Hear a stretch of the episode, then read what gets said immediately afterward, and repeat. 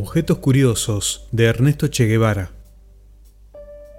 La batea donde iba la moto hacía agua por todos sus poros. Volaban mis sueños a lo lejos mientras me inclinaba rítmico sobre la bomba desagotando la centina. Un médico que volvía de Peula y que viajaba en la lancha encargada de hacer el transporte de pasajeros de un lado a otro del lago Esmeralda, pasó el armatoste que a ella iba amarrado y donde nosotros pagábamos nuestros pasajes y el de la poderosa con el sudor de las frentes. Un gesto extraño se dibujó en su rostro al vernos tan atareados en desagotar la embarcación, desnudos y casi bañados en el barro aceitoso de la centina. Habíamos encontrado a varios médicos de gira en aquel punto y consecuentemente les dimos una conferencia sobre leprología, bien condimentada, lo que provocó la admiración de los colegas trasandinos que no cuentan con esta enfermedad entre sus problemas, de modo que no sabían una papa de lepra y de leprosos y confesaron honestamente no haber visto ninguno en su vida. Nos contaron del lejano leprosario de Isla de Pascua, donde había un número ínfimo de ellos, pero era una isla deliciosa, acotaron, y nuestro yo científico comenzó a lucubrar sobre la isla famosa.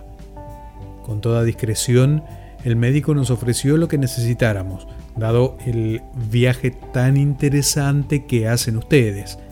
Pero en esos días felices del sur chileno, Teníamos el estómago lleno y las caras blandas todavía y solo le pedimos alguna recomendación para entrevistar al presidente de la Sociedad de Amigos de la Isla de Pascua que vivía en Valparaíso donde ellos residían. Por supuesto, accedieron encantados. Llegó a término el viaje en Petrohue y nos despedimos de todo el mundo, pero antes debimos posar para unas negritas brasileñas que nos adjuntaron a su álbum de recuerdos del sur de Chile y para una pareja de naturales de quién sabe qué país de Europa que tomaron muy ceremoniosamente nuestras direcciones para mandar las copias de las fotos. En ese pueblito había un personaje que deseaba llevar una rural hasta Osorno, que era también nuestra meta, y me propuso el asunto a mí, mientras Alberto me enseñaba a todo vapor algo sobre caminos de marcha, iba con todo empaque a hacerme cargo de mi puesto. Como en una película de dibujos animados salí literalmente a los altos detrás de Alberto, que iba en la moto.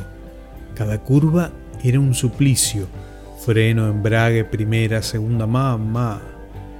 El camino transcurría por un paraje precioso bordeando el lago Osorno, con el volcán del mismo nombre por centinela, pero no estaba en condiciones en la accidentada ruta de darle charla al paisaje.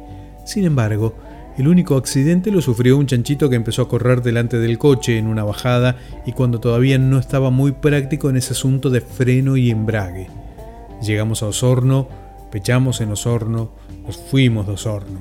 Siempre al norte, ahora pasando por la deliciosa campiña chilena, parcelada, aprovechada toda en contraste con nuestro sur tan árido. La gente, sumamente amable, nos acogía con mucha amabilidad en todos lados. Al fin llegamos al puerto de Valdivia un día domingo. Mientras pasábamos por la ciudad, acertamos a pasar por el correo de Valdivia, donde nos hicieron un reportaje muy amable. Valdivia festejaba su cuarto centenario y nosotros dedicamos a la ciudad nuestro viaje como homenaje al gran conquistador cuyo nombre llevaba. Allí nos hicieron escribir una carta para Molinas Luco, el alcalde de Valparaíso, preparándolo para el gran pechazo de la isla de Pascua. En el puerto, atiborrado de mercaderías, muchas de ellas extrañas a nosotros, en el mercado, donde también se vendían comestibles diferentes, en las casitas de madera de los pueblitos chilenos y en la indumentaria especial de los guasos, se palpaba ya algo totalmente diferente a lo nuestro y algo típicamente americano, impermeable al exotismo que invadió nuestras pampas. Tal vez porque la inmigración sajona de Chile no se mezcla y mantiene entonces la pureza completa de la raza aborigen que en nuestro suelo está prácticamente perdida. Pero con todas las diferencias de costumbres y de giros idiomáticos que nos distinguen del hermano delgado del Ande, hay un grito que parece internacional, el dale agua con que saludaban la aparición de mis pantalones por media pantorrilla, lo que no era en mí una moda, sino herencia de un dadivoso amigo de menor talla.